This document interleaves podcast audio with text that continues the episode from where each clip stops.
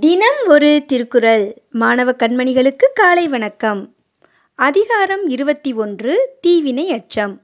குறள் எண் இருநூற்றி பத்து. அருங்கேடன் என்பது அறிக மருங்கோடி தீவினை செய்யான் எனின். விளக்கம் நெறி விலகி கொடுமை இழையாதவன் என்றும் கேடில்லாதவன் எனத் தெளிக ஒருவர் தீய வழியில் சென்று தீய செயல்களை செய்யவில்லை என்றால் அவருக்கு ஒருபோதும் கேடு வராது என்பதே இக்குறளின் கருத்தாகும். மீண்டும் குறள் அருங்கேடன் என்பது அறிக மருங்கோடி தீவினை செய்யான் எனின். நன்றி மாணவ செல்வங்களே இந்த நாள் இனிய நாளாய் அமைய வாழ்த்துக்கள்.